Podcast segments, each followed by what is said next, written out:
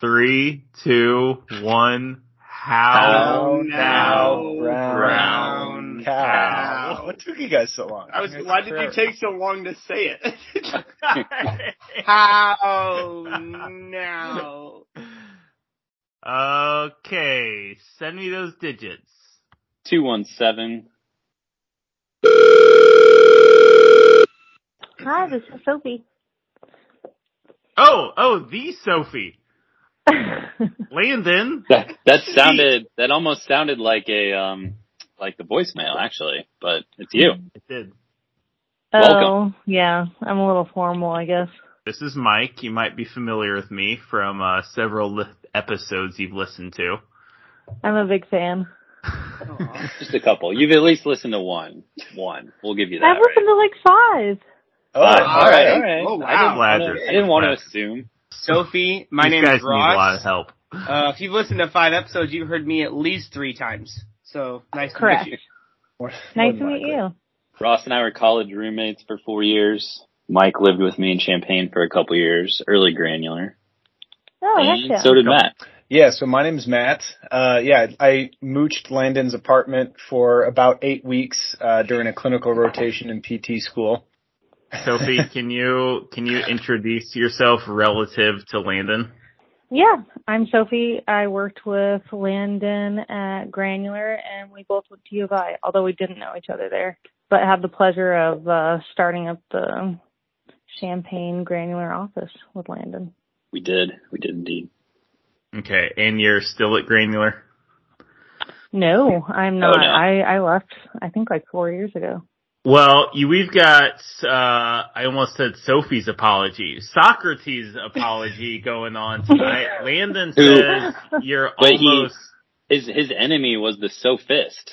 So oh, you're right. kind of it kind of uh I don't I don't think you're a sophist, Sophie, but you better not be. Um, Can you define sophist, Sophie? I don't know Sophist, but Yeah. Sophia is referenced. Landon, where'd you get this girl? Did she even graduate high school? the only reason we know sophist is because it was the Word on Fire podcast. I hadn't I didn't really come across that term outside of that other reference, but well, they were the the people who judged him, the the Pharisees of the Socratic Athenian lands. You could imagine them as like a modern day slimy lawyer. They're just out to Yeah, win that's- rather that's than a good- the truth. Yeah. Yeah, Yeah. that's a good. The, they were persuasive, emotional beings. Yeah, yeah. Sophie, what do you know about Socrates' apology? Apologia. Ooh, Can I give my recap or do I have to give a formal one? No, no, no. Your recap. Definitely your recap. I think it's like I think it's like the original um FU to authority or like the original challenger to authority. It's like an example of humility but not. He's like he's super humble in a lot of ways. Um I'm not this, I'm not that, I'm not a poet. I don't know that much. But in the apology, he's extremely um in my opinion, he's extremely like certain of what is the guy Meletus or something like that? yeah, good. Wow. Nice. That is Wait, impressive, hold Sophie. on. When are you recalling that name from? From like studying for this phone call or from high school? Oh no, I re-looked it up. Oh, okay, okay. I wish I had that memory, but um but then he's like certain in his in in his kind of defeat or his kind of like his conquest via the Socratic method. His And so it's an interesting- confidence. Maybe. Mike, this is her recap, not I'm yours.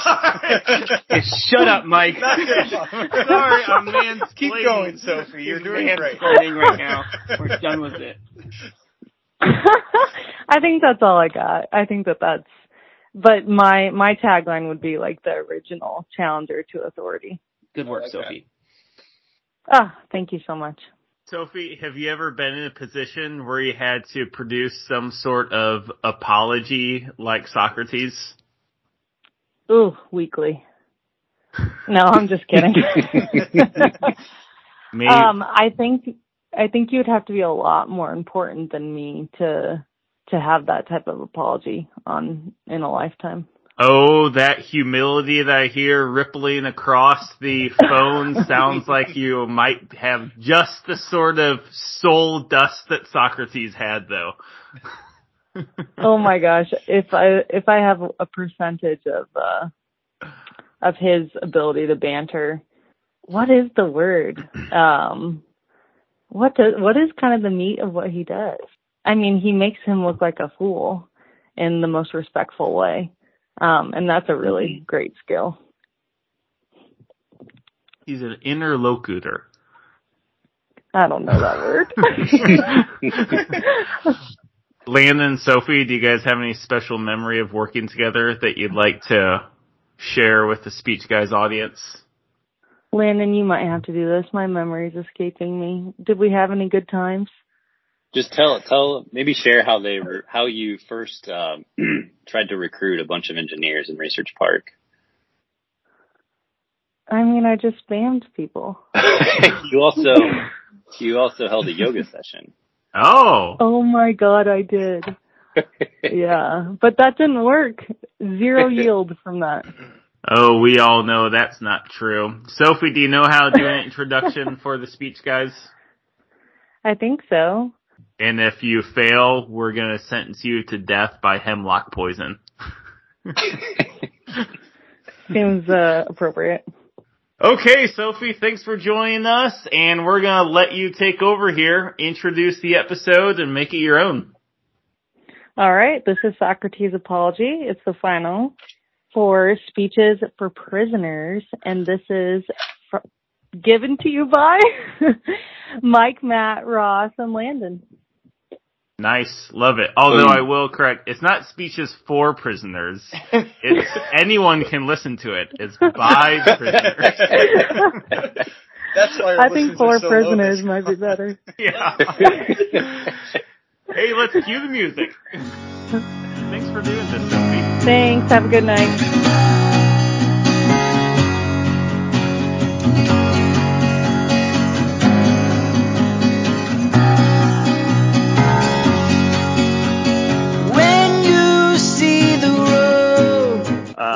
Michael Schaefer, Ross Johnson, Matt Schultz, and Landon Fry are all are all here. It's free, free. expected. I've been back in I'm just gonna say it. I've been thinking it for 10 minutes. I don't want a podcast here. Oh yeah. ashes. Now I've seen the road. pregnancy is a beautiful thing. Pregnancy is a gift.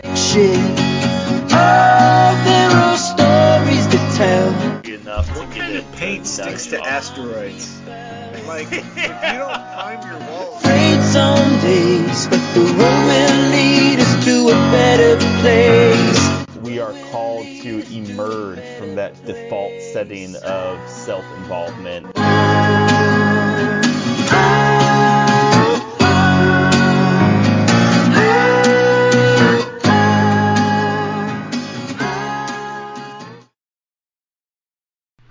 Okay, receiving that introduction, catching that long toss from Sophie. She did a great job, and she's right.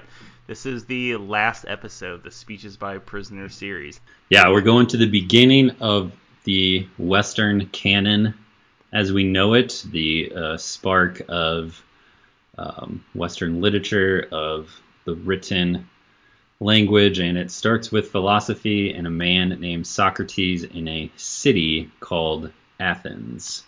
399 BC, 400 years before Christ. We're going to skip to the end of his apology. He is in prison, he is on trial, and he is being accused of several things. We'll get into that and can break it down, but I'll I'll start out with a quote. And if I say exile, and this may possibly be the penalty which you affix, I must indeed be blinded by the love of life. If I am so irrational as to expect that when you, who are my own citizens, cannot endure my discourses and words, and have found them to be so grievous and odious that you will have no more of them, others are likely to endure me. No, indeed, men of Athens, that's not very likely. And what a life should I lead at my age, wandering from city to city, ever changing my place of exile and always being driven out. For I am quite sure that wherever I go, there is here the young men will flock to me, and if I drive them away, their elders will drive me out at their request. And if I let them come, their fathers and friends will drive me out for their sakes. Some will say, Yes, Socrates, but you cannot hold your tongue. And then you may go into a foreign city, and no one will interfere with you. Now I have great difficulty in making you understand my answer to this. For if I tell you that to do as you say would be a disobedience to the God, and therefore that I can't hold my tongue, will you not believe that I am serious? And if I say again that daily discourse about virtue, and of those other things about which you hear me examining myself and others, is the greatest good of man, and that the unexamined life is not worth living, you are still less likely to believe me. Yet I say what is true, along a thing of which it is hard for me to persuade you. Also, I have never been accustomed to think that I deserve to suffer any harm. And I'll end with the difficulty, my friends, is not to avoid death, but to avoid unrighteousness, for that runs faster than death words by Socrates. Just basically a little bit of context um, around uh, his most infamous phrase attributed by to him um, via Plato: "The unexamined life is not worth living." First reactions on the, the text, the speech. Did I pick the the best part? Mate, before first reactions, can we set up the context a little bit more? You said rightly 400 BC, right? And but like where does this document come from? Not Socrates, but Plato. Right. Plato. Right, so his student. Okay, so Plato wrote this. Presumably he was there at this trial. And what was he officially being accused of? corrupting the minds of the Athens youth and not worshiping the gods of Athens Yeah. were t- two things, perhaps a third or fourth. And like being a general like rabble right? rouser. Yeah, yeah, yeah. essentially. hmm hmm Okay, anything else? He was 70 years old. I, th- I think that's that's sufficient. And the the stakes here for this trial, if he's convicted guilty or determined guilty of those accusations, um, is death by poison. Yes. So yes. okay, that's what Yep. stakes here. hmm I mean, there there's one line that was in the quote uh, or in the section that you read, Landon. That's one like I've always uh, kept with me, I guess.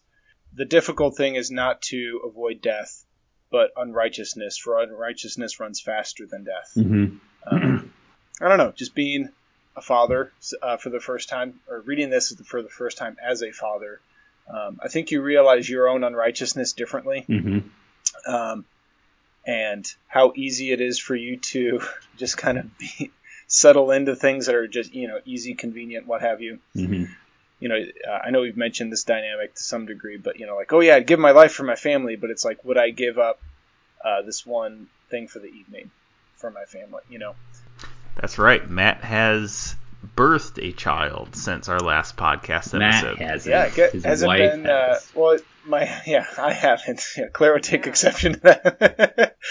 but uh, yes, my wife, uh, my beautiful, uh, my beautiful, wonderful wife, has birthed our second son, Joseph, Joseph P.O. Schultz. So First thoughts or first reaction, kind of like nothing specific in terms of, oh, this line was cool, but more I feel like a little bit of a broad thought.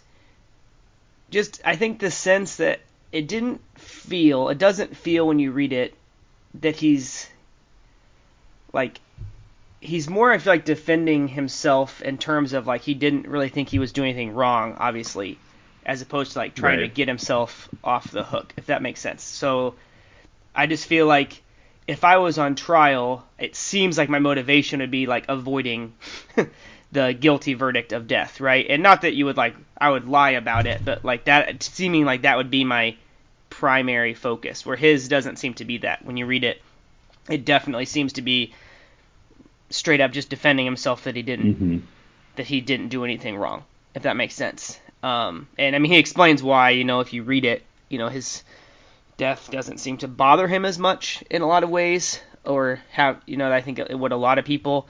So maybe that's part of why that didn't seem to be his primary concern. But I feel like just reading it.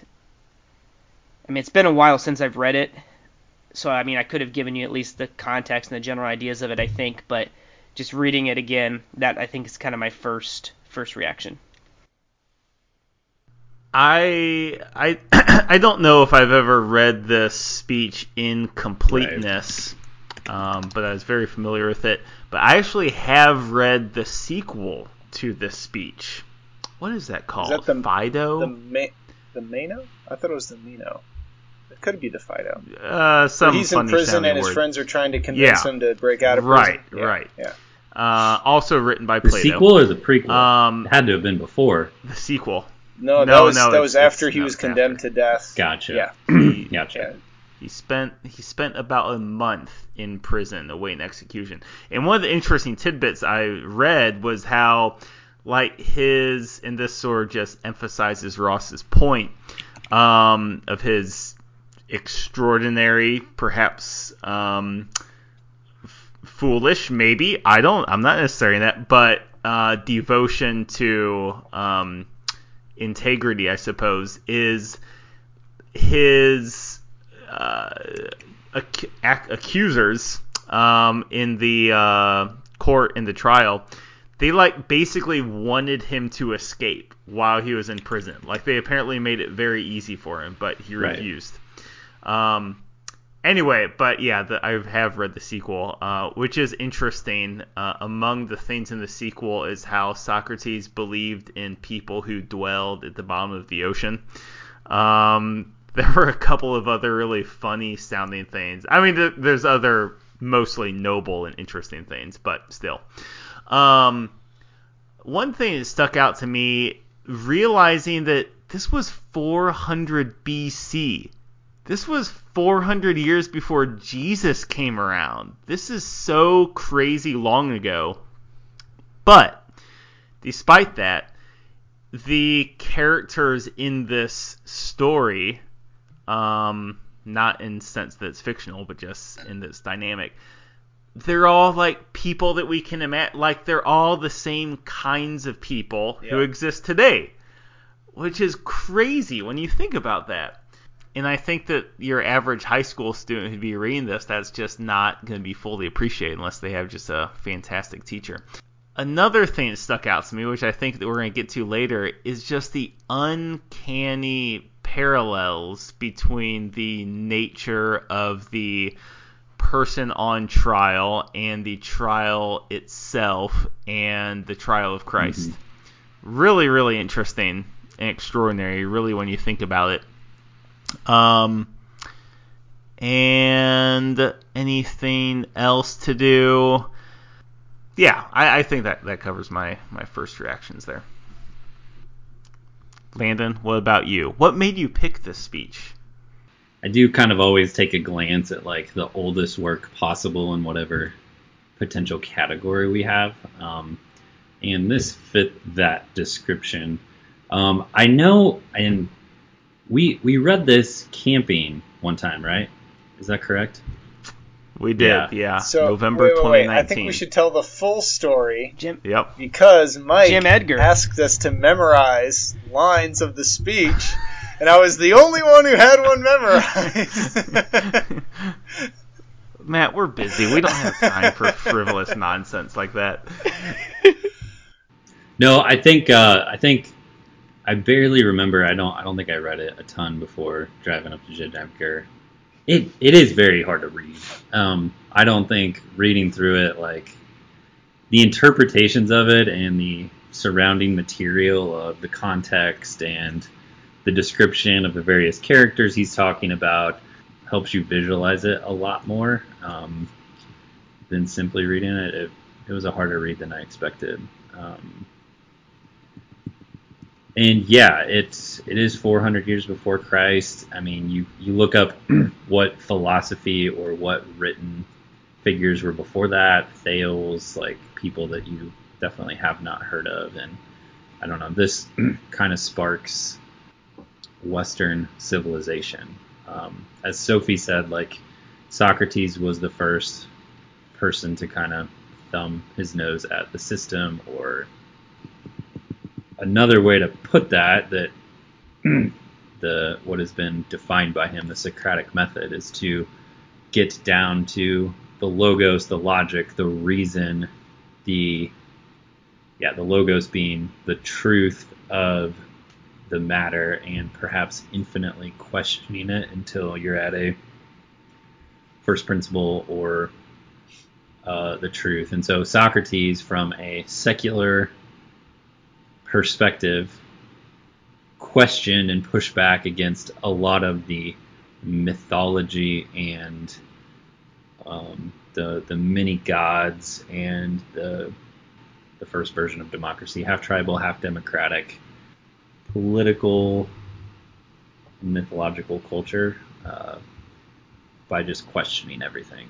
Um, and that questioning led him to where he's at, but like invented logic and um, tried to help people find the truth of the matter maybe we can sort of begin breaking apart some of his accusations a little bit. And one thing I did not know before this contemporary visit of the speech is how like yeah there they he was on trial for these particular reasons that we've already stated but as i understand it there was also this dynamic going on with the what is it three particular individuals who are referenced in this speech that are sort of his accusers who were part of the um, the the oligarchy or the old democracy and they did not and Socrates was basically anti-democracy which we can sort of explore a little bit but is that general dynamic right or? Yeah so there is um, I forget is it like the 30 so Peloponnesian War happens yeah. um, yep. Sparta well takes, hold well there's first there's old there's old democracy sure of Athens. Yeah, yeah, yeah. Then the 30, 20 crazy long year Peloponnesian War. Then new democracy, which is a lot different apparently than old democracy. Okay. Yeah, yeah, but basically the you you end up with this um, thirty like kind of in the immediate wake of the Peloponnesian War, you have the thirty man group oligarchy, and then that's that's what gets overthrown, right? So there's but some of like the new democracy are kind of there. There are some remnants from that thirty man whatever oligarchy thing. So it's a little bit of like a kind of a shady mix of people. but yeah, so people who may not be authentically interested in democracy. But but Socrates doesn't like democracy, so that he's the, skeptical. The, the fine yeah, point yeah, he's you, skeptical. The fine point you put on that explanation does not quite make sense. But what's important here I don't think I I don't think I read that- that. Yeah, I'm interested. I don't think I read that super clearly. How does he not like democracy and what is his solution? Well, from what I understand it, is that, and, and I mean we can understand this idea. the The idea is that democracy leads to just inherently to populism, mm-hmm. right? That the average person is just incapable of just selecting the best person. They're gonna select based upon whatever nonsense factors. So the ideal government for Plato or Socrates was the basically like a meritocracy where the government uh, leaders are trained in the discipline to govern and they govern completely full time. Um, that, that that's basically the idea. But the point is like they're trained and selected in it. I guess Plato's Republic is kind of where a lot of that's fleshed out. Um, it's hard to be really systematic about Plato or Socrates, um, just because Socrates didn't write anything and Plato wrote in, uh, yeah, just more in like dialogue form. So it's hard to tell as much if it's a systematic like he didn't systematically lay out a system of beliefs and and you know on politics and whatnot. Um, but um, but yeah, he was certainly critical. You'd have to read like the the Republic, and there's a lot of um, yeah, I, th- I would say like very interesting things that Plato, via the mouthpiece of Socrates in the dialogue, um, kind of throws out there that it's hard to know if for sure if he's for sure being um, honest or not in terms of if that's what he thinks should be the case or, Right. or if that's kind of a satirical I don't know. But anyway, that's for a different podcast maybe. hmm Um, but either way, he is skeptical of democracy for sure because of the. And I think Solzhenitsyn kind of had a similar thing, you know, just kind of a tyranny of the mob or tyranny of fashion or. Right. I mean, when we think of like ancient Greece, right, we think of like many gods, right? This is like where Zeus is coming coming into the scene here, and I guess maybe this does sort of connect with um, with you know being uh laying a certain theological groundwork for Christ, right? So you know, obviously he references he and what this is just interesting how it's worded. He references not God, but like the God, right? Just getting at this idea that there is just one God that exists. Um, I don't know if he doesn't exactly explain like why he thinks that there's only one God but and maybe this connects Matt to maybe something you learned in seminary. But like, where where does that? Why does that seem like a certain just more rational idea that there's just one God versus many gods?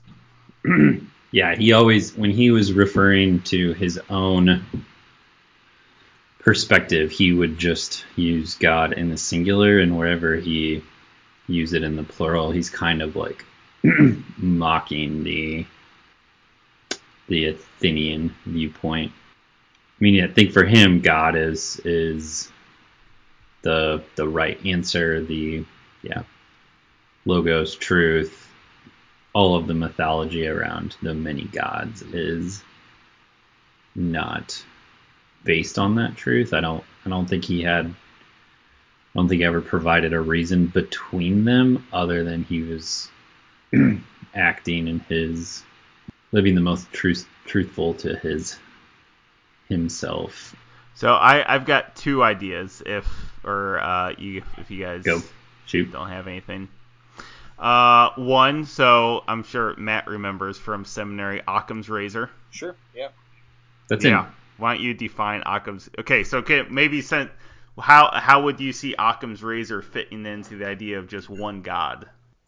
Uh, well, I guess Occam's razor is just the idea that if there are two answers, uh, one of which is rather simple and the other is complex and requires a lot of mental gymnastics, like you should defer to the answer that's simpler.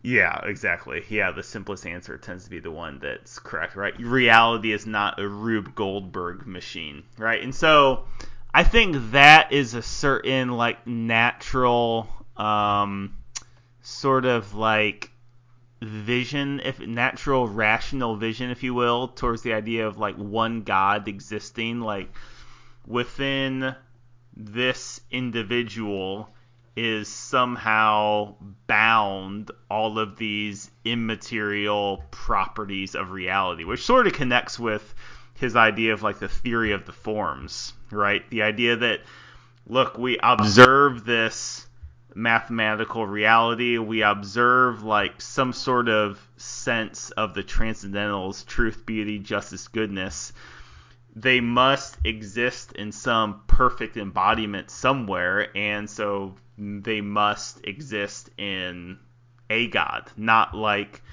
partly distributed among 500 Greek gods or something, right? So that's not exactly like a proof, but there it does like one does feel certainly like rationally moved in that sort of direction. The other reason, let's see, by his description of I guess you would say the activity of his conscience. Um, like you certainly don't get the impression that it was like explicitly supernatural or anything, but the extent to which he describes the prominence of its activity within himself and his dedication to following it is not just admirable, but just like really, really striking, right? Especially in today's culture where it's like conscience.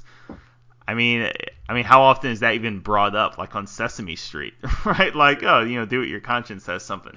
Um, and so that idea of one's conscience, of some like not altogether crazy to suspect that look, this this inner voice seems to say things about right and wrong.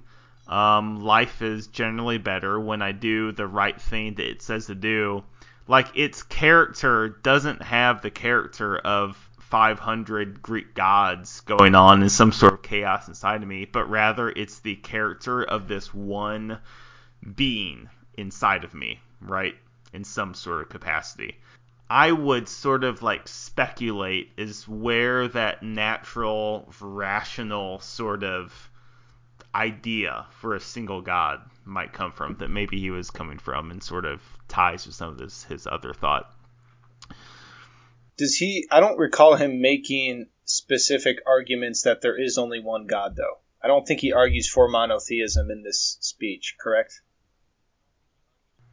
Well, but I feel like he sort of goes back and forth. Well, yeah, maybe this is up for debate, but I, I sort of feel like he does because the one Meletus or whoever it was says that you're an atheist. Well, yeah, so I, I'm yeah, I don't I don't think he I mean it's certainly and that's that's kind of the one of the tricky parts of the dialogues is because Socrates well Plato via the mouthpiece of Socrates kind of entertains a lot of arguments to the point where you're not sure what Plato is slash Socrates is for sure saying versus what is he what are they just like tossing around.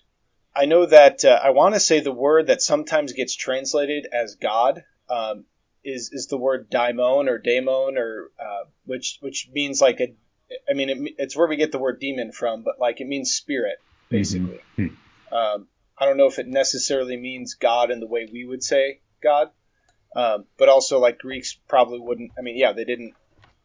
Um, at least at this point, have like a concept of a monotheistic God like we do. So like, yeah, like the, the like Socrates' daimon or, or whatever he's referring to there, like, um, is different, you know, than it's not it's not Athena, you know. Mm-hmm. So anything that's not Athena is you know a problem for them. So, um, but but either way, it, it is. Uh, I think that the thing that that strikes me about that element is just more or less that there's an abstract truth that he's willing to to let dictate everything that he's surrendering to, which I think that certainly like kind of alludes to like our notion of God, right? Like there's one God that you know like, but there's there's this one thing, you know. I know Landon, I you referred to like logos and uh, the logos, the truth, you know, all these different kind of iterations of like uh, the, the one thing that Socrates like is submissive to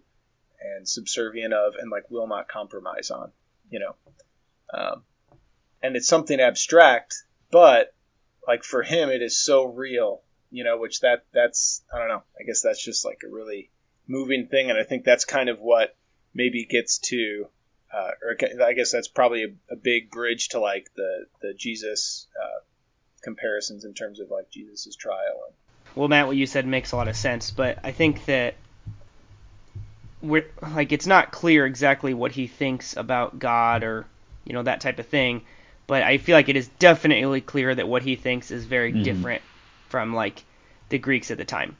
He doesn't say Athena, so like even in this very last thing, you know, I to die and you to live, which is better, God only knows, right? So he doesn't talk about Zeus or Athena or any other of these Greek gods. So it does seem to be more this principle, this abstract idea that he really believes in and is w- literally willing to die for, um, marks a very big change.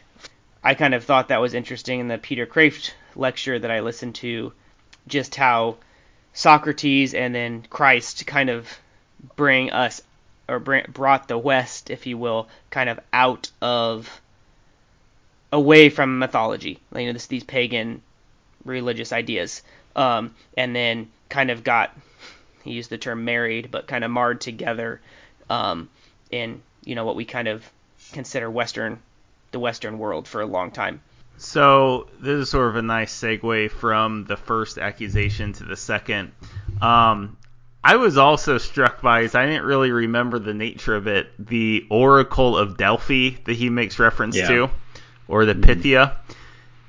Did you guys read the Wikipedia page for the No, Oracle? I didn't. What- I, I s- so I, I didn't read the whole thing, but like I, I read maybe the first few paragraphs, and then like and I kept your comment in mind, and I was just like, holy smokes, that is freaking yeah, it's so weird. It's like something straight from the movie 300 that you would have thought they made Yeah, up. But yeah. right, the idea, Yeah.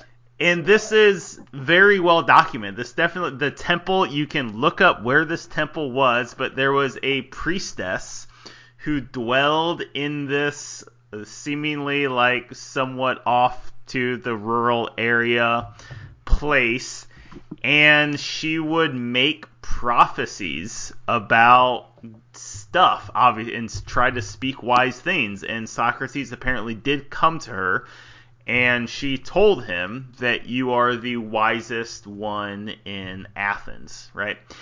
And a little bit more like the details of this oracle thing because yeah he makes sort of passing reference to it that yeah you don't know what to make of it.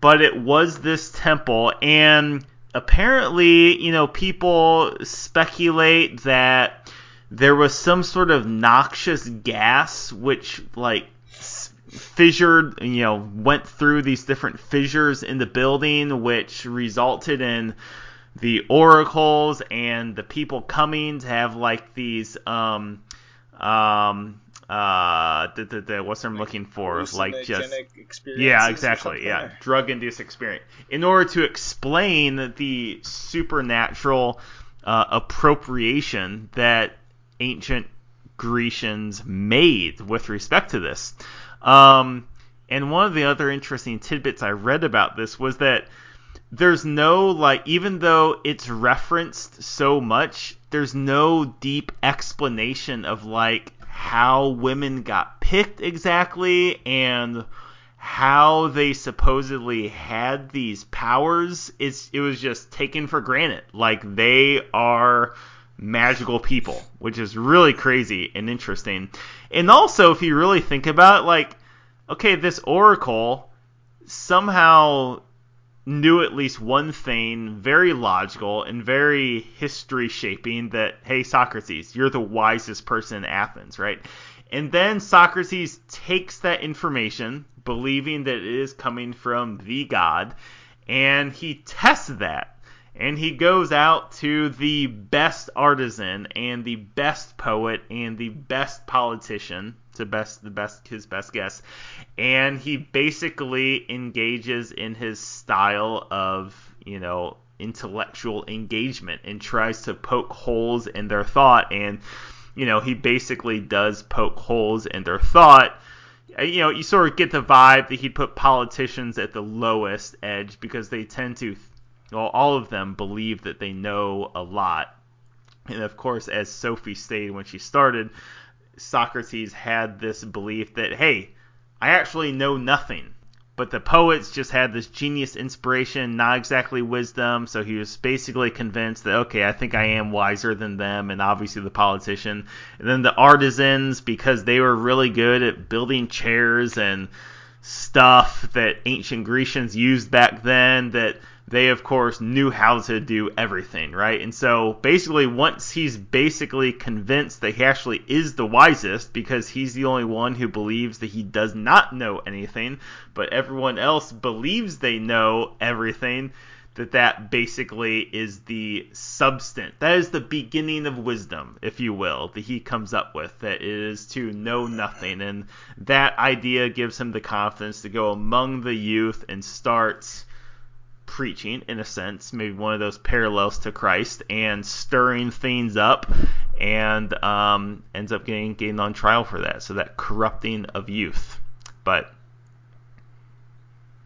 So what do you guys think about that? The beginning of wisdom is to believe that you know nothing. Yeah, I think I I think connecting that statement from the oracles of Delphi's.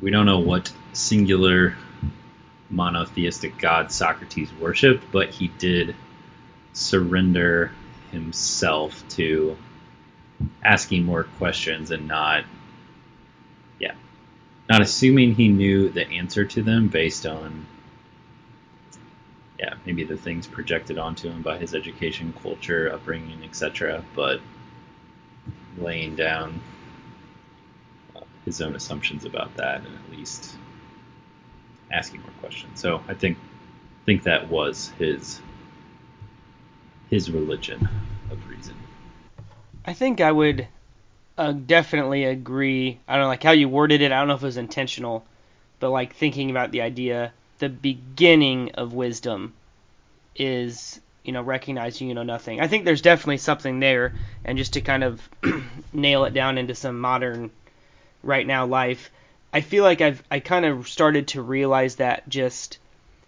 I don't know, just w- when you hit different, and maybe you guys are different, but I feel like when I hit different life milestones, it's just I feel like I started to realize I didn't know as much as I thought I did. So, you know, I buy my first house, I'm I don't know, 25, whatever it was.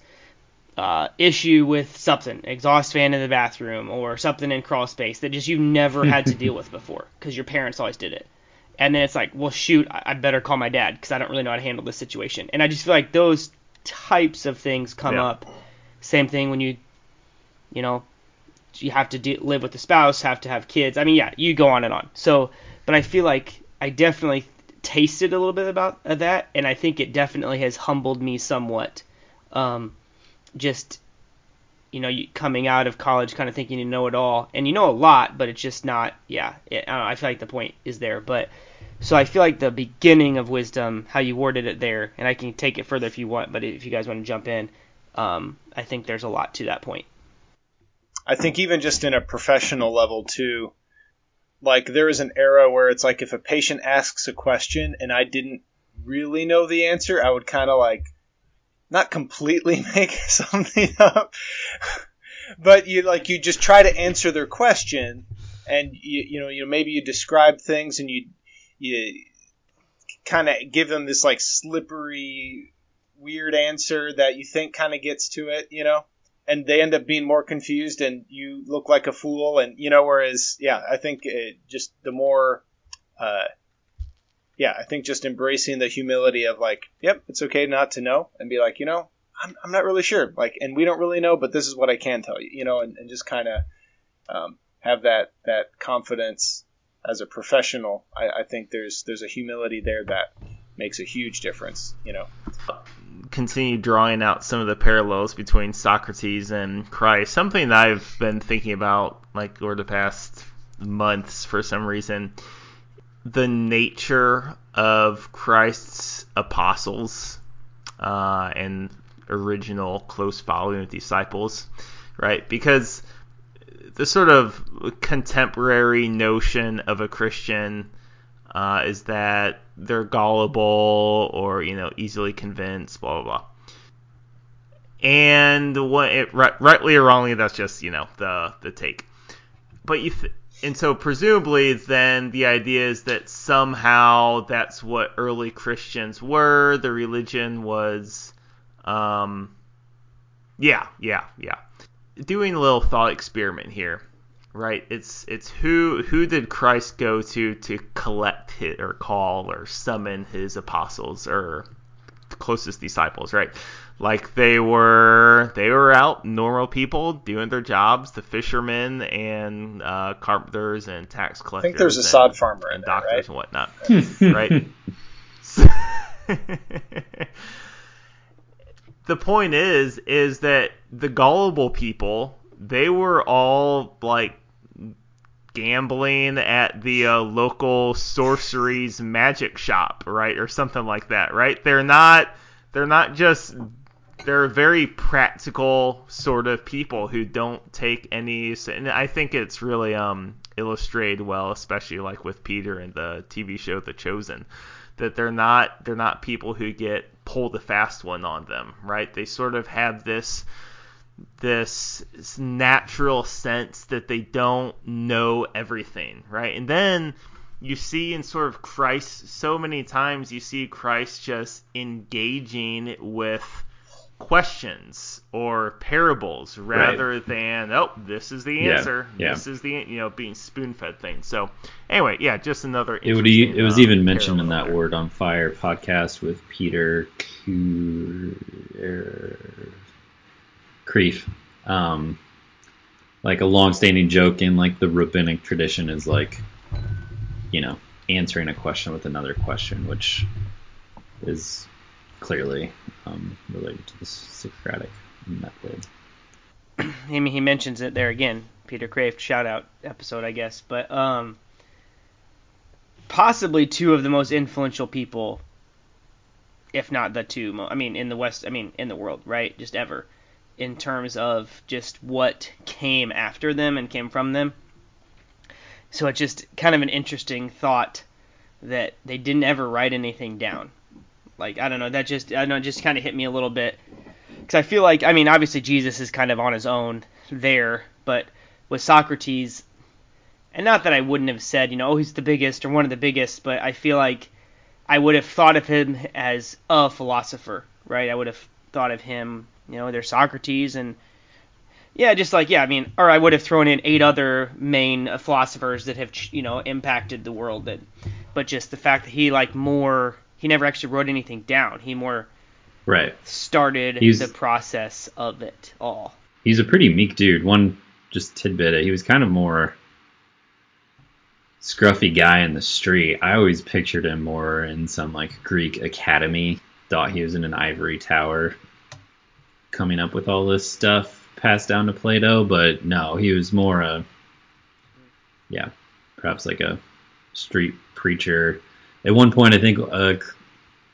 theological critique of him is like he did not value the body. It was like, don't, you know, don't eat, continue. You should be so thirsty for education and always, you know, getting to old age, still having so many questions and um, devalued bodily needs, um, which doesn't quite align with um, what Jesus taught, but Certainly not a guy in an ivory tower.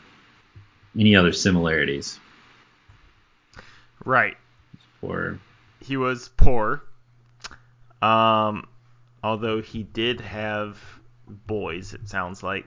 He also sounds like he was a really bad husband and father.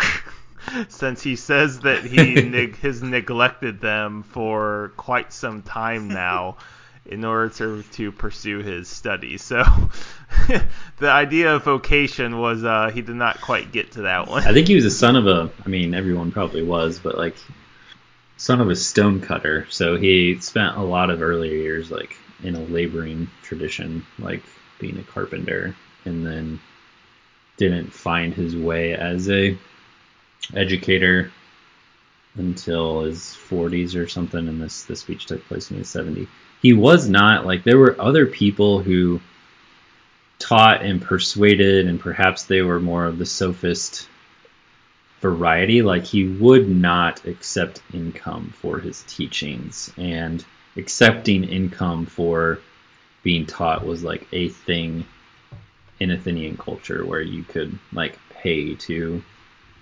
learn some of the traditions and so something that might be interesting to run with a little bit here as we sort of move towards the general direction of uh, the final bell is sort of the legacy of Socratic thought, Greek thought, logic, philosophy as it relates to general Western culture and modern day. Might be able to find a final bell mm-hmm. question somewhere in there side point. Homer was the 8th century BC, so Iliad and Odyssey were still probably 400 years before this.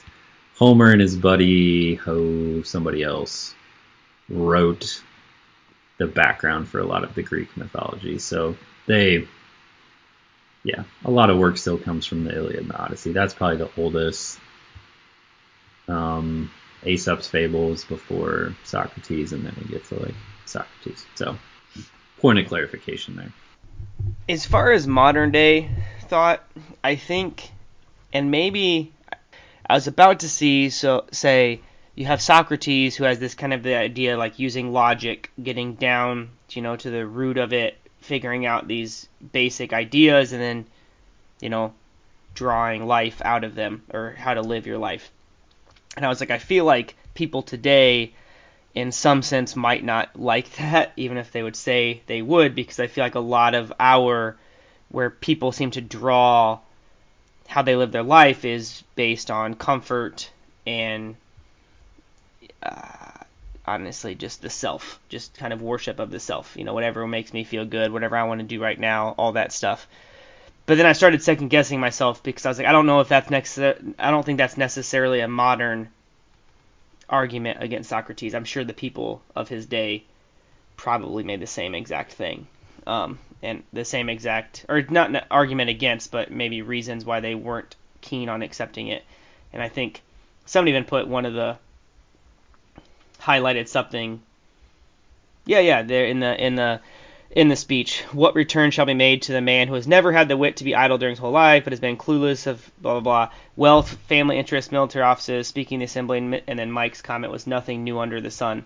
Um, so I feel like maybe it's more of a rehashing of old dislike of what what living out Socrates thought actually leads you to live.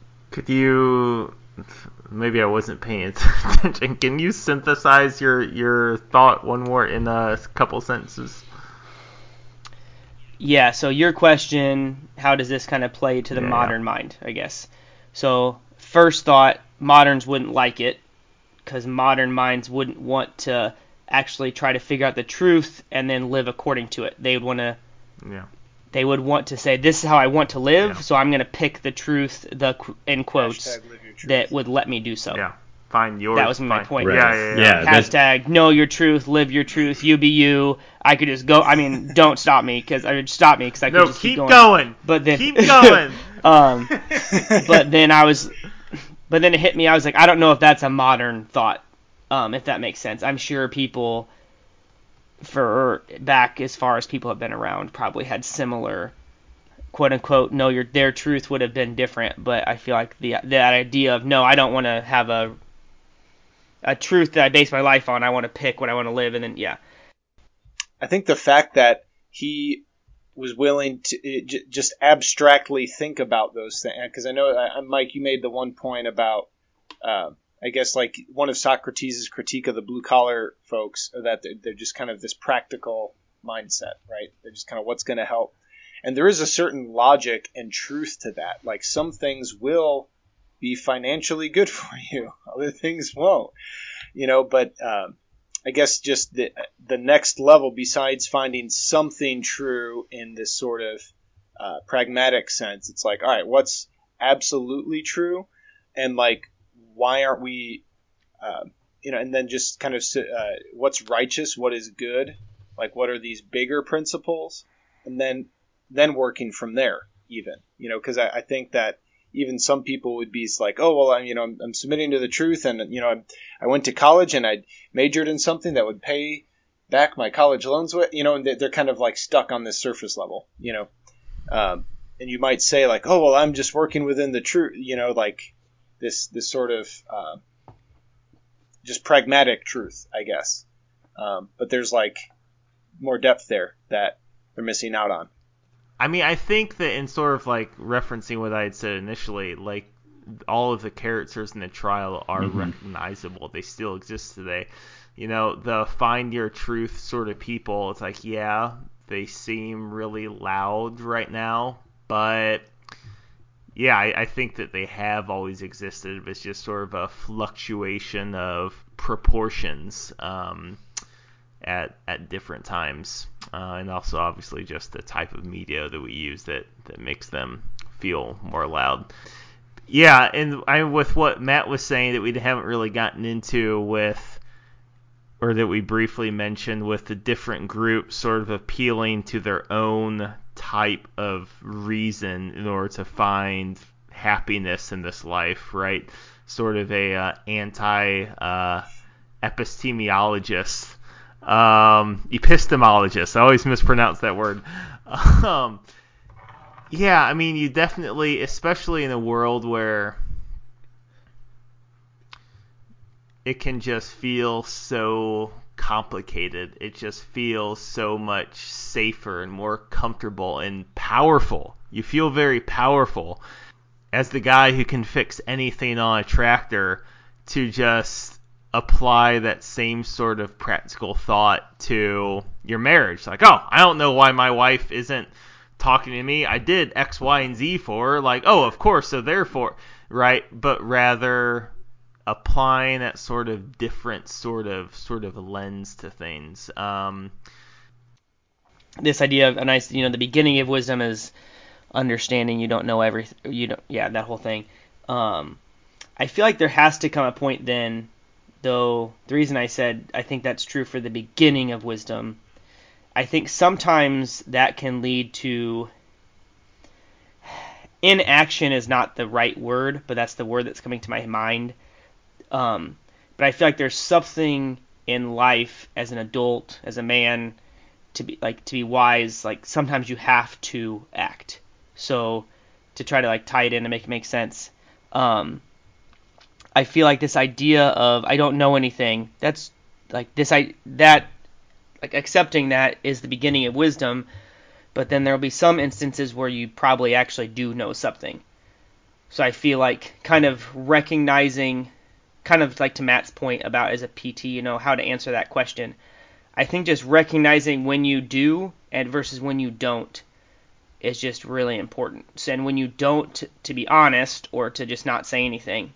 But then when you do, to not, you know, have this, you know, this false humility or something, something like that, if that makes sense. Um, you know, like I was thinking, like so when we were on the golf course last weekend, like I don't know. I hit a ball that was probably not good, and um, I didn't know where it went because it gets up in the air, and I can't always. I don't know where it ends up. And Landon just seems to like know where his ball goes.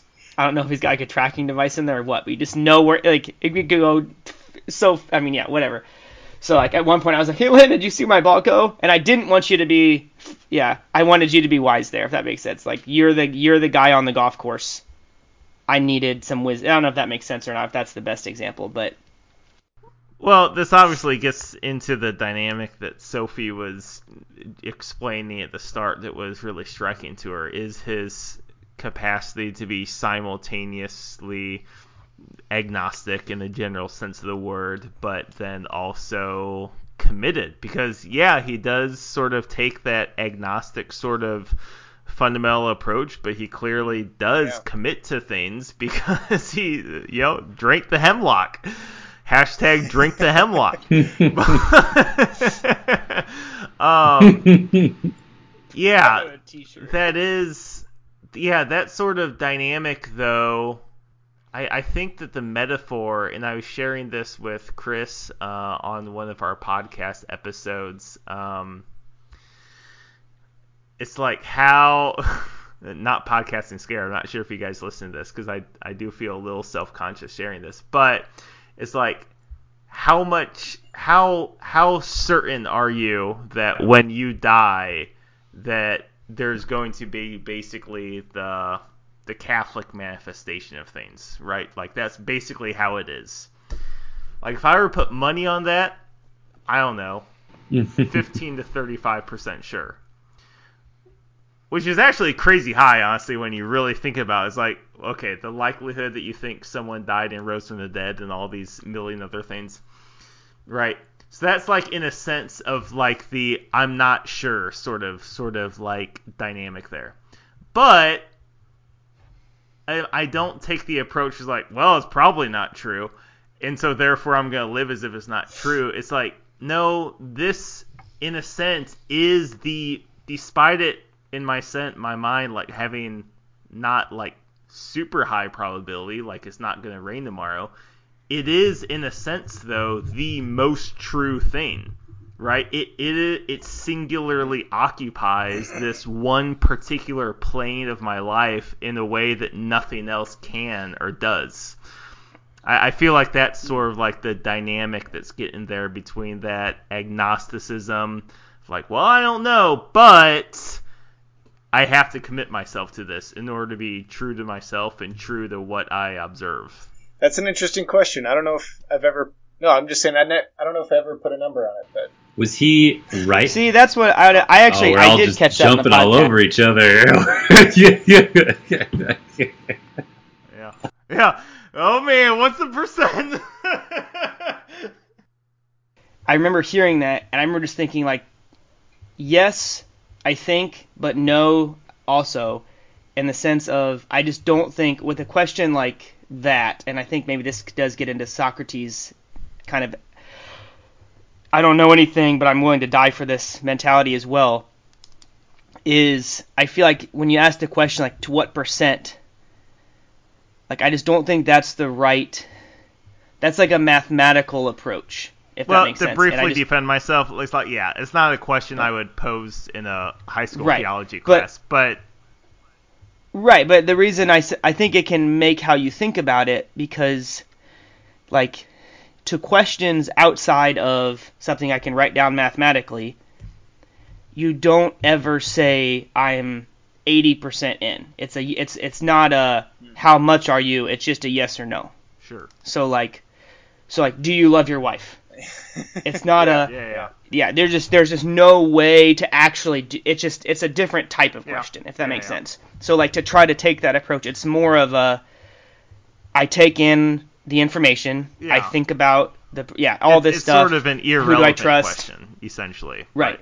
Yeah, so it's kind of like it's and it's not the exact same, but I feel like it's kind of like the if you start if your wheels start turning there, it's gonna be kind of like the you know, Yeah, can God make a boulder so big you Yeah. can't pick it up? Like that's just not an actual question. So the reason I bring it up is because I actually feel, and I think it kind of fits well with the whole like action thing. And I think I shared this a long time ago on a podcast, but even with like when I decided to propose to Julie, like there was never a I'm 50% sure, I'm 60% sure, I'm 90% sure, I'm 100% sure. Okay, everything's great. It was more of a you think about it, you talk to people, you pray about it, and then you jump off the cliff. And there's this no other way to put it. Um, so I feel like in this types of questions, it's kind of like that. So I just don't think it's a yeah. So anyway, I think that fits Socrates well because I think it's kind of that. I think wraps or kind of shows a little bit of the yeah. He's admitting he doesn't know everything, but he is so certain of this he's willing to die for it at the exact same time. Yeah, it's just a beautiful thing to think about because, like, if you went through life with this sort of probabilistic, mathematical, uh, I don't like no one, no one has math problems in their love letters, you know, like no one, yeah, like it's, uh, but like how often or how easy is it for for us to think that way in terms of like our financial decision? It's like, well, should I put this in this one investment thing and save this and I'll do all this math and or it's like actually I like maybe we should just like get a nice home for our family to live in and flourish in. You know, like maybe that like I'm not saying that there's no um, benefits to being prudent, but Matt is filing for bankruptcy next month. that's right. By the, if you guys could Venmo me a few bucks, I'm a little short. We're gonna have one last party at But, his beach uh, house. yeah, just random example, but um, but yeah, I, I think there's there is more room for that. I have an idea for the final bell. Not great, but I'll just put it out there. Um, what percentage do you guys think? What was Socrates' last words? One one quick offshoot. Do we think the Apostle Paul read any of Socrates? Mmm. Quick Oh, quick Googles lead you to I like. Almost guarantee it. yeah. I was gonna say ninety percent sure yes. It's hard. A quick Google does not like easily say. Of course he did, um, or of course he didn't. He was a very well educated man. He witnessed in Athens and Corinth, which were all I think involved in the Peloponnesian War. I'm pretty sure. Um, but yeah, I think that his just the nature of his ministry was probably in response to partly and partly building off of what Socrates had done and said. Do we think Jesus read Plato? Certainly he knew about him. Do we know Jesus knew Greek? I've looked that up before. I mean, I think it's Again, like, of course he did. right? specul. He probably, I mean, he was, of he course, was he did. all God and all man, so God knows everything, right? Well, I mean, he also. I mean, I don't. I mean, Jesus didn't know English. Like English hadn't. Like The man maybe part, it existed right? in some way, but Yeah. yeah. I mean, it's. but it's the same person. um, I don't think he knew knew Greek though. I've looked that up once before though. But um, But didn't he quote the Septuagint in Greek? I don't I don't know. All I know is I know nothing, guys. I'm sorry. Pretty sure he did. You're so wise, man. So keep talking. I don't, I don't know if this would work for Final Bell, but I know we, we've talked in some ways as like, oh yeah, like nothing's changed, like nothing new under the sun. You know, people have the same faults they did. You know, like these characters are actually surprisingly relatable. But then on the other hand, we're like, oh yeah, modern people, they just stink. You know, like the modern mindset, you know. So I guess like, was there ever a mindset or like a, a culture or a group that, I don't know. I, I guess I'm, I'm, maybe that's not a, a real question, but Yeah. As far as normal people, probably not. Kreeft made an interesting point, kind of like Christendom and this kind of marriage between Socratic philosophy and faith and Christianity. Um, you know, so it's pumping out people like Aquinas and stuff like that. Um, but as far as general general populace, probably not.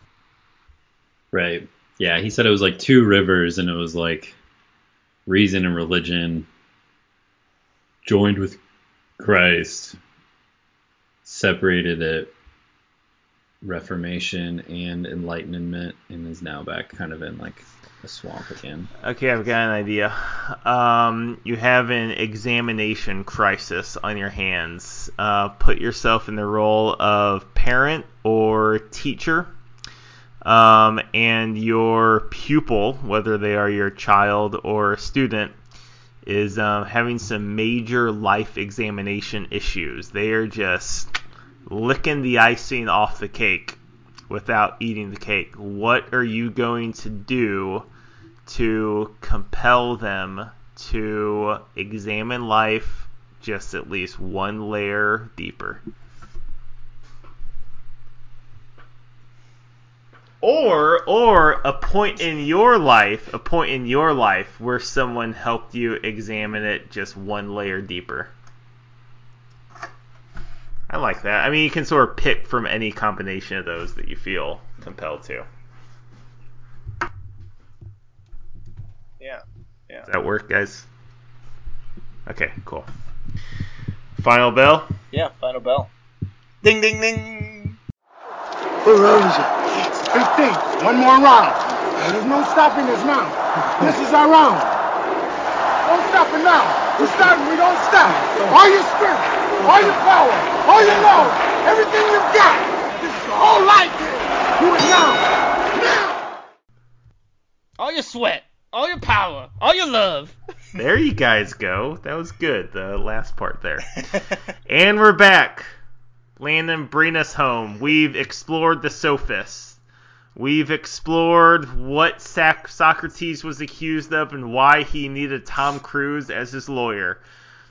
And now we're finally. I just watched A Few Good Men recently. Great film. And now we're going to touch on that famous quote of his or claim that the unexamined life is not worth living. We are. You have um. You have a student. You are. You are Socrates, and a student or your own child has come to you with a decision point, um, an existential crisis, and you must help them examine their own life. Um, how do you do it? Or if you need another version of that, a point in time where you did sit down and examined your own life, and Socrates was just grilling you with questions. What was that? How did you come out on the other side? I feel like that's sort of a motley crew of final bell questions, but whatever. I've, I've got something quick, quick and simple here. Um, for a moment that uh, an individual compelled me to examine life one layer deeper.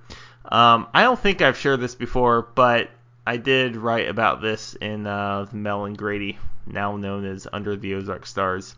But when I was helping at a confirmation retreat in high school, junior in high school, and there was an old-ish gentleman who came to like the pizza night for this retreat here. So I was not on the retreat. I was helping like one of the teenage helpers with this retreat. And he was interacting with a table of like five or six students, conference students who were actually effectively on the retreat to be confirmed. All I was not interacting with the table in any way. I was just sort of watching what was going on. And he suddenly makes reference um, to Samson. And when he, like Samson Del- Delilah from the Old Testament, and as he's referencing Samson and ex- exclaiming the story, you know, he stretches his heart, his arms out, and he's he's like fairly jacked, and he's sort of wearing a muscle shirt, and he's like bald, and he wears it well, that sort of 60 year old type guy and he's pulling his arms in like he's pulling down the pillars like Samson. And that was pretty much it. That's the only thing I remember from that. And I was so struck by that illustration because he was clearly taking the Bible and the Old Testament seriously in such a way, not just with the language, but with his animation, with his zealousness for the hearts of these young boys that he would show up, you know, on Saturday Saturday night here with this group. And and in my mind, you know, it seemed like he was living it out in this special way too. Like he, it wasn't just about reading the Bible, but it's like being being strong, right? Like having having uh, admirable arms. And that was the first time I think I would say that I saw biblical masculinity. And I was just one of these kids, you know, who would sit in, you know, we were in mass every Sunday, and I'd listen to the, and I've heard other people describe listening to the Bible this way, the readings in the gospel. And there's this sort of like mystique, sort of mysterious way. It's like, I know that these stories all come from the same book, and there's a certain amount of continuity to them. Mm-hmm but it's sort of mystifying to me exactly how they connect. And it's like with this guy, in just a single instant, it all came to life, and it's as if I heard inside of me, it's like, this is a thing to be taken seriously and approached with nobility and with wonder. He does not know who I am. I know like I know what his name is now, but I've like I haven't even seen him since. But that's a person who compelled me most singularly to examine life one layer deeper. All right. Shout out to Mr. Durward. I would say one. Um, I would say it's similar in that it, there's this it's the simplicity and that like I because I don't even remember like in detail the words that were said, but uh, it was a situation. I was like probably a freshman in high school. Um, we were so I had this wrestling tournament. Uh, so you know Saturday morning, uh, but we were going up to Wisconsin for the family Christmas party. We were going to wait to leave until the tournament was done, then kind of drive up, whatever. So it was kind of this like boom, boom, one thing after another, trying, you know, just going straight from the tournament to to Wisconsin. But we were um, the family reunion is kind of like is like morning time or like late morning to you know my family was helping set up. Anyway, we weren't going to go to mass Sunday morning, so we did the the Saturday uh, vigil mass. So we we get there just in time for mass, and I, I was still in my wrestling sweats and whatnot. Um, and I definitely could have changed. You know, like it would have taken five minutes to just change into decent clothes for church. But I was just like, no, whatever, I don't care. You know, and I think my I know my mom pushed back some, but I guess like I think it just in the the chaos of trying to get four kids out the door, she was kind of like whatever. You know, she kind of let it go that time. Uh, normally she wouldn't. Yeah, normally she wouldn't really, but. Um, and I was used to my parents pushing back on dressing up for church. Um, just yeah, they would always insist on that. Um, Mm-hmm. but I remember getting out of the car, and my grandpa said, "What the hell are you wearing?" You know, it was just like just very very blunt and like calling me out and like, "What are you doing? Like why?" You know, and um, I you know I was used to hearing like less blunt criticism, but just like my parents just kind of you know pushing back like, "Oh, why do we have to? Jesus doesn't care what we wear. Like he loves us anyway." You know, just kind of doing the whole like obnoxious teenager. You know, but um, but just hearing one like just the the direct and like like my grandpa was upset about it. Like he just was not happy with with how I was approaching that. No, he, I, look, walking into church, like I know he said a few more things to me, and I, I can't remember. Yeah, I just don't know what he said. But like I remember that was like, oh crap, like this is a serious thing. Yeah, this isn't something you just wear your sweats to.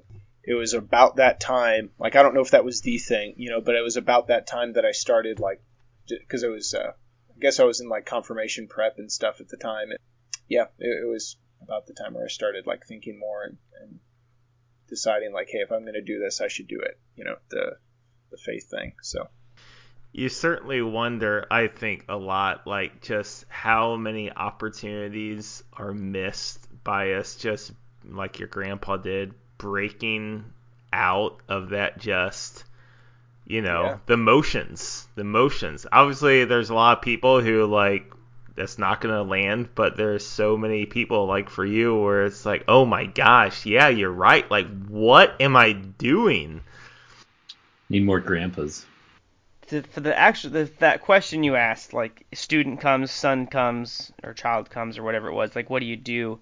I heard something. I I know my first. I was thinking when you asked that question, I was like, well, I I think.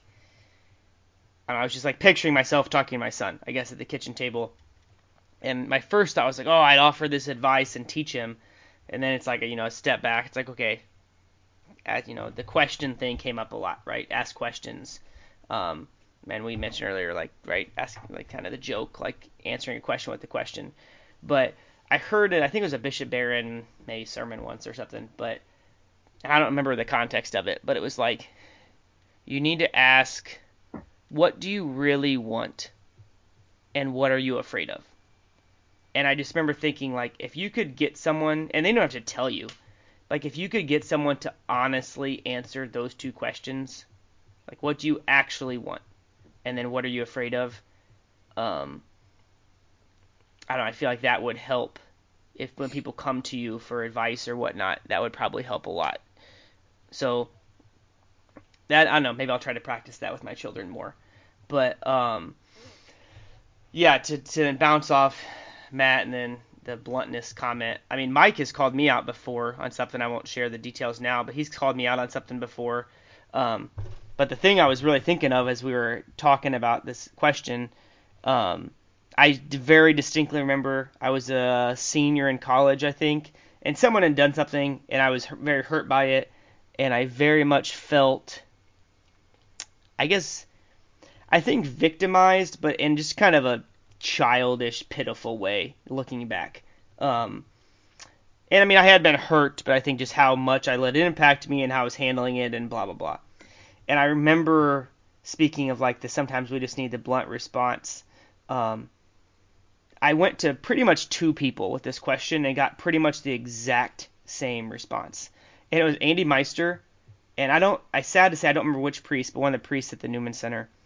And they both pretty much just didn't even entertain my whining and were just like I man up is the only thing I remember from like the both conversations. I remember it struck me like they both told me the exact same thing. Um, I don't know if for people that I think the priest one might even have been in the context of a confession, which I feel like normally you just get the like I don't know at your guys' experience, but I feel like typically it's just very and not in a bad way. I'm not saying this is wrong, but just very soft. You know, well, thank you, Jesus loves you, that type of thing. So like to get such a blunt response, I think was kind of out of the ordinary. Um, and I remember just the way that him and then, then Andy had responded to me, just really talking about like examining life one level deeper. I mean, the bluntness of their responses absolutely made me second or think more about that entire situation, and I'm very grateful for it. So I will quote when I, um, gosh, a couple things, kind of a, a, little bit of a theme of this summer um, for me that I'll share here, and the quote that Matt highlighted that I read at the beginning of the episode. The difficulty, my friends, is not to avoid death, but to avoid unrighteousness, for that runs faster than death. Um, uh, a person in my life, I have met him, whose work influenced me to examine life a little deeper, a part of life, uh, would be Wendell Berry. Started reading his books uh, a few years ago. Um, a little bit more of a, a uh, vocational aspect of my life. He he writes a vast body of work questioning agriculture and perhaps modern consumerist economic um, concerns, um, both fiction, nonfiction, poetry. Um, one particular, I, he debated, he wrote this big book in the 70s, kind of critiquing big ag, corporate ag, um, whatnot. And he had a little debate with the Secretary of Ag, Earl Butz.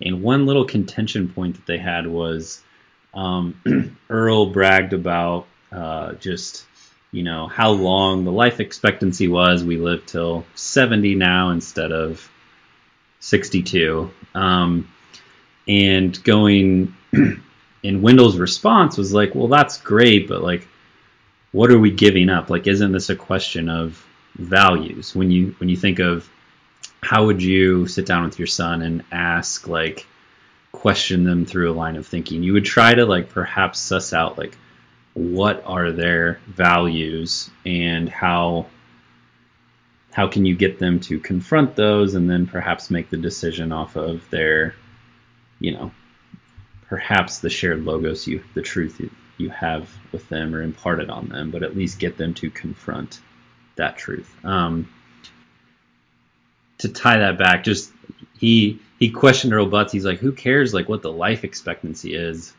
Um, you know, what are we giving up in terms of like community and how we work with each other and how much life there is in, in our time on earth. And it kind of just ties back into, um, yeah, how well are you living? And Socrates hit on that a little bit. Um, bigger picture, um, yeah, Wendell has some some great works. I read a few more of his books. He he um, technically, I think he is the father of like the modern organic movement um, for farming, and he just has a very yeomanistic uh, view of of how tightly communities and cultures kind of used to be together that were obviously broken apart for many reasons due to technological advances and whatnot.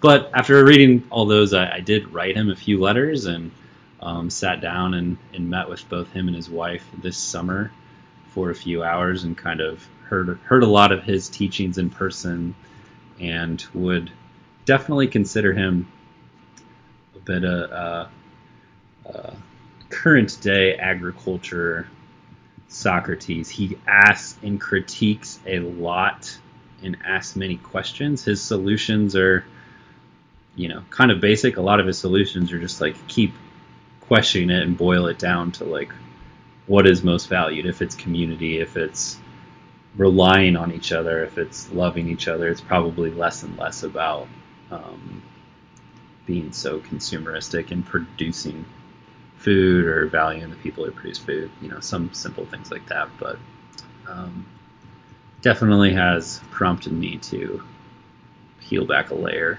on uh, vocational matters in life. Okay, it's been a heck of a speeches by a prisoner series. It's been a long journey. I feel like going from uh, Mm. Denzel down here to That was a good one. That was a good one. What do we got going on for our next? Thank you. Yeah, next speech series. I've got my my vote. My vote is speeches from the '80s. We have a motion on the table for speeches from the 80s. Do we have any other motion? Yeah, 1980s. Yeah, speeches from the 1980s. Rocky. hold on, hold on, hold on. Fictional or real?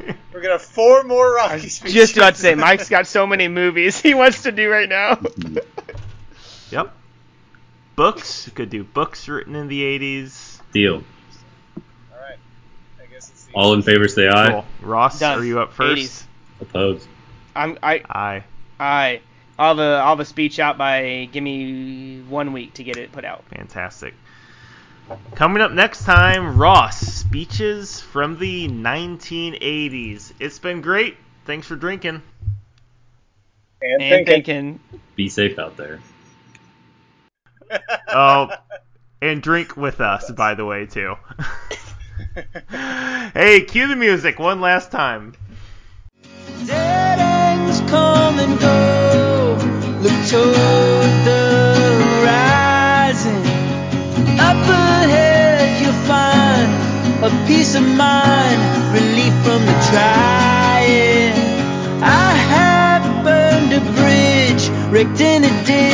had to ask forgiveness. Dead ends come and go. Look toward